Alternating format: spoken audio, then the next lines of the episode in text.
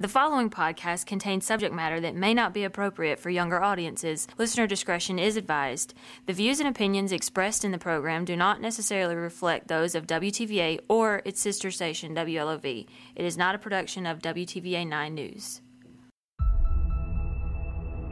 We're going to keep up the uh, physical searches, the prayer chains, the the hopes that we have right now are not going to stop. They're going to continue. Um, I got the glasses in the mail Wednesday, and that was a very positive thing for me. I'm very feeling positive about it that someone has her and she is safe.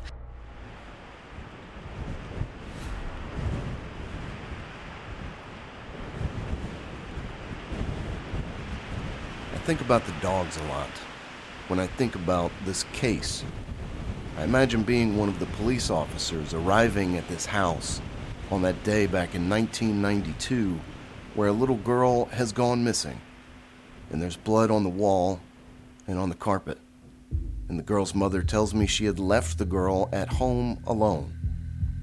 I imagine the quickening of my heartbeat, knowing it's my duty to act as quickly as possible in finding this child, bringing out the dogs to begin moving around the property in hopes of picking up the scent of this child who is, at the least, in terrible danger, and in a horrible moment, realizing the dogs will be of no help.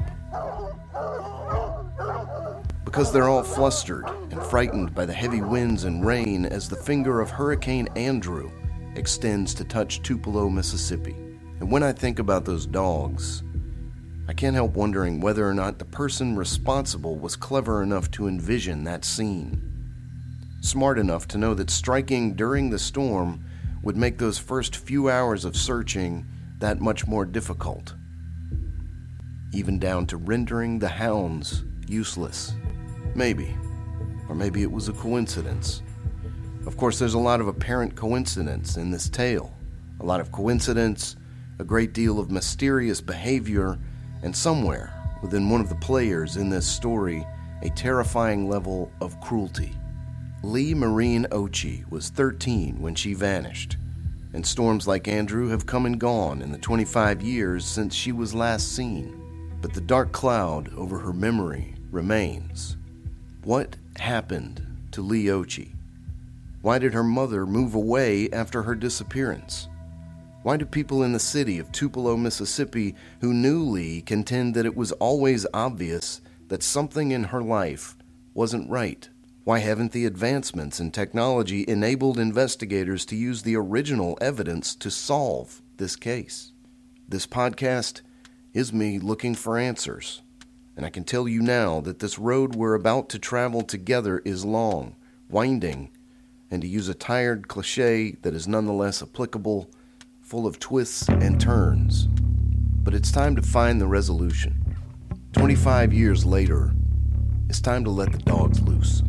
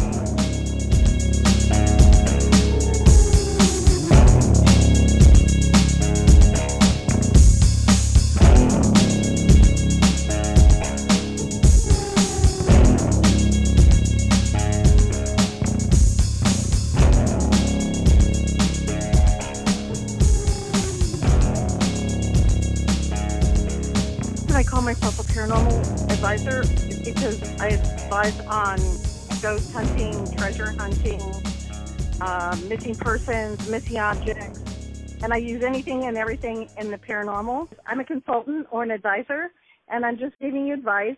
And if you don't like it, you can walk away from it, and if you like it, you can use it for your advantage. Uh, here we go, right? Next thing you know, she'll be talking about touching someone's photo and getting a cold chill.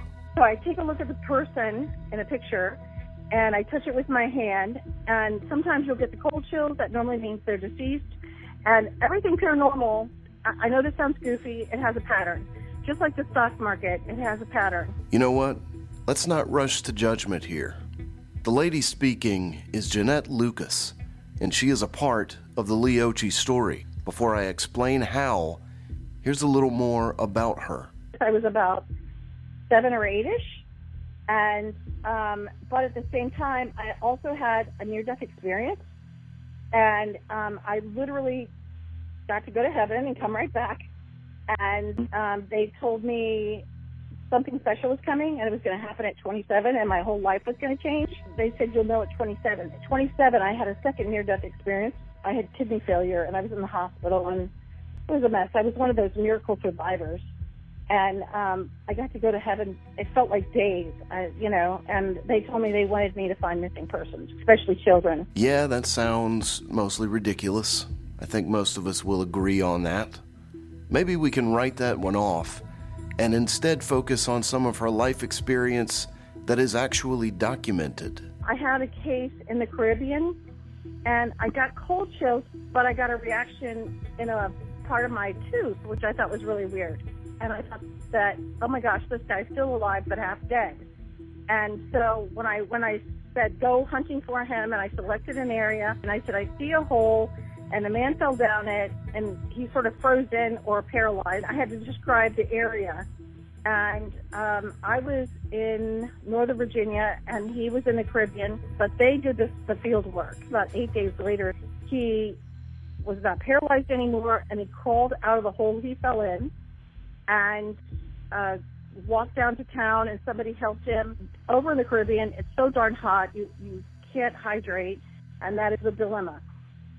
Every case is different. You're probably not familiar with that case in the Caribbean, but I'll bet you are familiar with this one. You have been called the person who knew where Caylee Anthony was. Is that true? somebody called me and said, "Can you work on this missing person case?" I said, "Sure, let's take a look." And that was not very long after she went missing, and I told them where she was, and they said, "There's no way she's right down the street from the house." And I gave all the details. No, she's been taken by someone or abducted or whatever. And I said, "No, um, we're talking druggies, and we're talking the mom, and we're talking her friends, and they pretty much know what's going on." I kept insisting she was right down the street. And then eventually they sent me the teddy bear. I put it by my bed and I did what's called, um, I created a dream. I call it incubation of a dream. I was told where the body was and how to get there. And I said, you leave the house and you go to the end of the street and take a right. Go to the end of the street and take a right and there's a suburban there. Well, little did I know, the street right there where Caylee was found was called Suburban. We won't really intersect with Jeanette until much later in this series, but it's important for you to know who she is right here at the outset.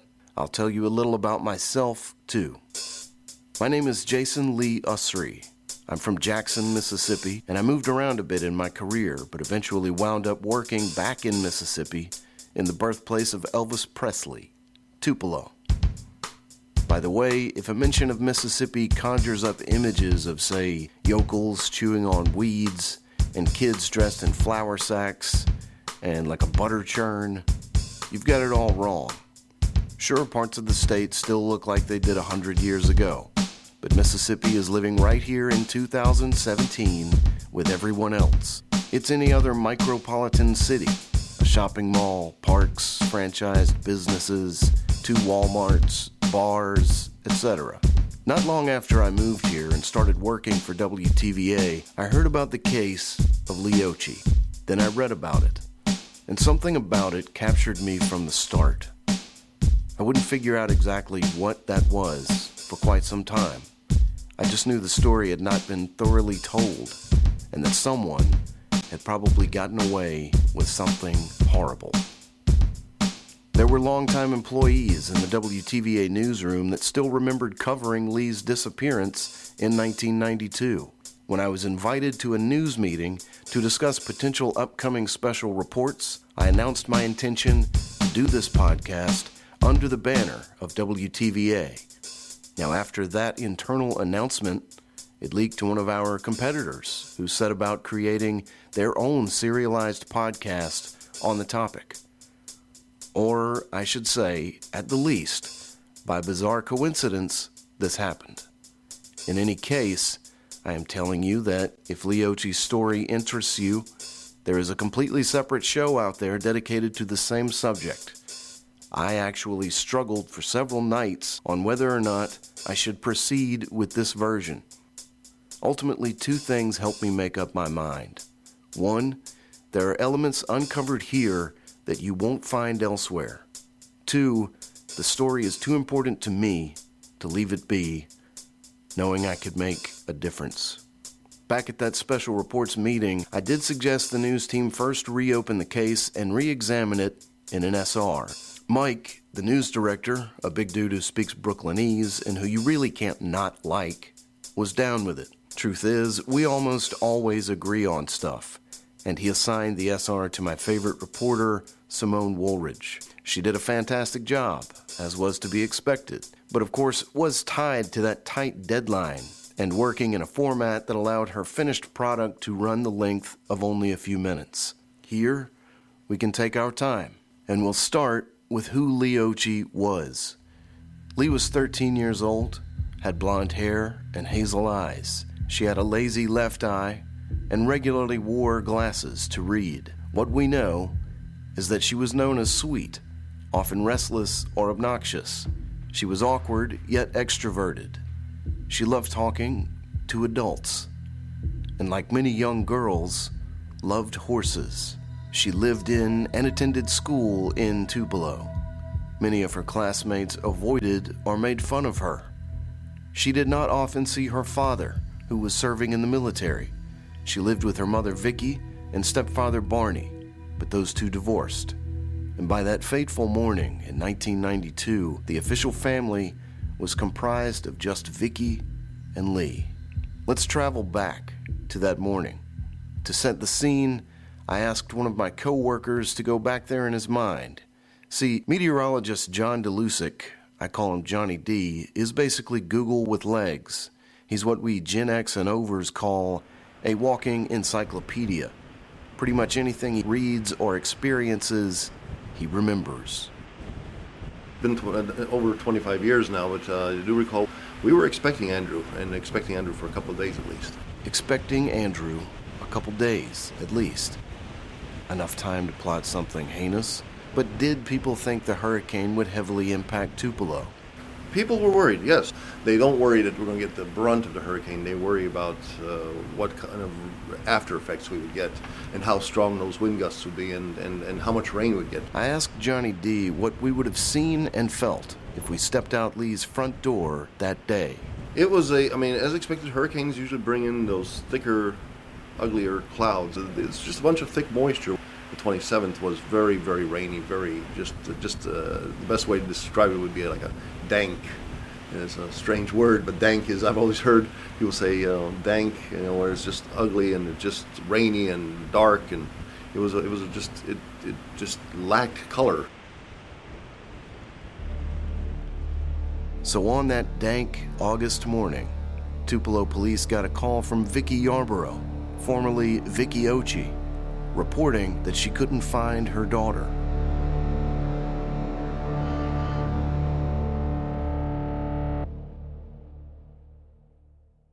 I was a lieutenant with uh, our detectives division at the time uh, when this actually happened. Previously, I mentioned reporter Simone Woolridge doing a two part news piece on Leigh for WTVA 9 News. At that time, several months ago, she interviewed current chief of police in Tupelo, Bart Aguirre. Once we got into the house, uh, the thing that I did notice uh, right off the bat that there was no sign of any forced entry. Uh, there was some blood evidence that uh, was located inside the house. Um, the house was not in any kind of disarray. Aguirre told Mo the house was in order, but that blood was on the door facing and on the carpet. So, how much blood are we talking about here? We couldn't really tell, uh, you know, a whole lot about the amount of blood that was uh, spilled there at the scene or not, or whether or not that was even enough blood uh, there to even cause a, a fatal wound. So we did take some blood samples. Uh, we searched the house over for uh, any physical evidence. Um, the mother, uh, Vicki Felton, uh, or Yarborough at the time, was leading us around and showing us some uh, areas of concern. Vicki told then Detective Aguirre and his colleagues that this was the first time she had ever left her daughter at home alone. After driving to work, seeing the effects of Hurricane Andrew, and knowingly had a heightened fear of bad weather, Vicki said she decided to call home and check on her girl, but got no answer. Then worriedly drove home and found that her daughter was missing. Vicky did show us where the nightgown that she was wearing, Leigh was wearing when she, uh, that morning, was in the laundry basket. And that uh, nightgown had uh, blood stains on it. Remember that nightgown later.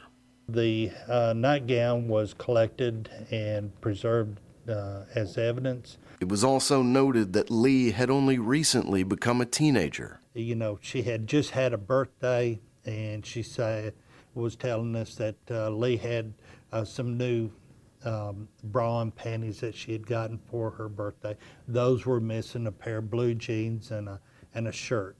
As I detailed at the top of the episode, bloodhounds that were brought onto the scene to look for Leigh were ineffective, as they were completely distracted by the bad weather, and the human investigators weren't turning up anything either. Hours turned into days.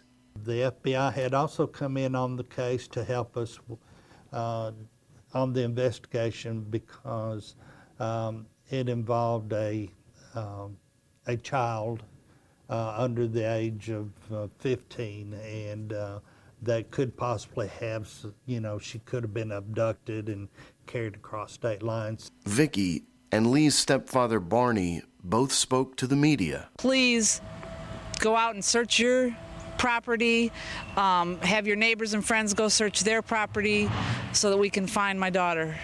Leigh, if you're out there and you can see this, please contact us. No matter what, just please let us know if you're all right.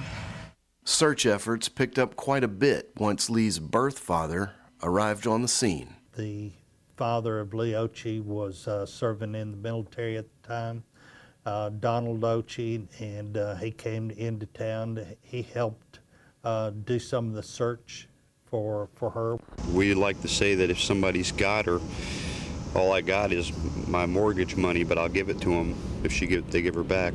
His biggest uh, contribution to uh, the investigation was providing a lot of manpower and a lot of time and you know going out and organizing uh, search parties and everything looking and in, in all these different areas and fields and wooded areas uh, you know for uh, his little girl uh, he would oftentimes just call to see what the progress of the case was, you know, where we at on the case, or are we getting any closer to, you know, solving this case.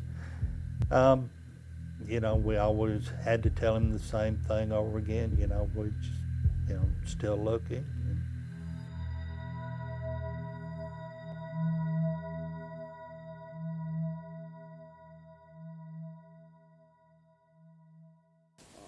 Three teams of volunteers combed the wooded area between Beach Springs Road and the Natchez Trace this afternoon.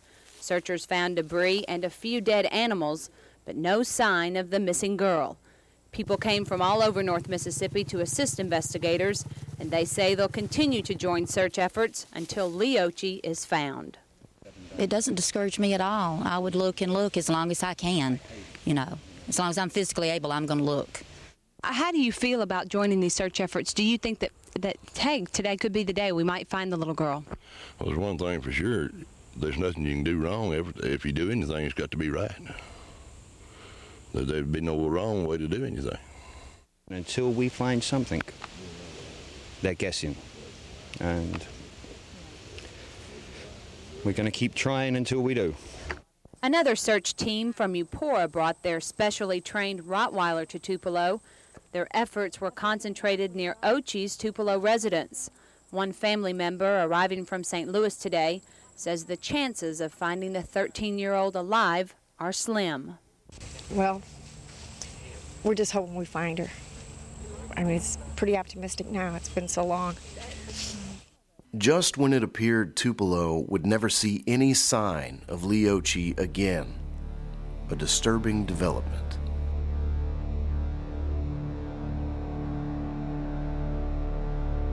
An ominous package was shipped to Leigh's home. Inside the mailbox, inside an anonymous envelope, Leigh Occhi's reading glasses.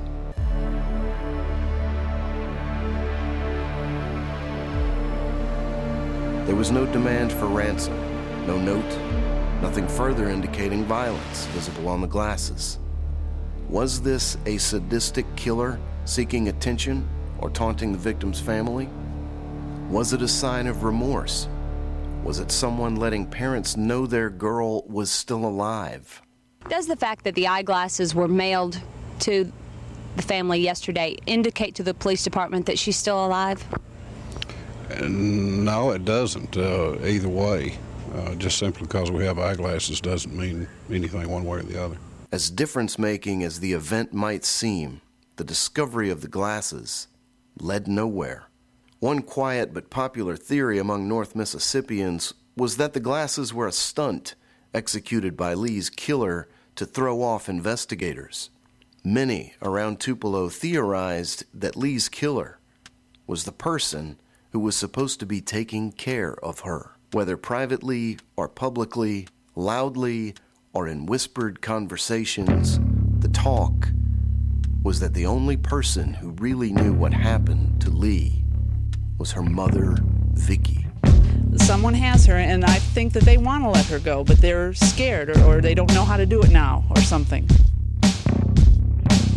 They came on foot, on horseback, and on wheels. Some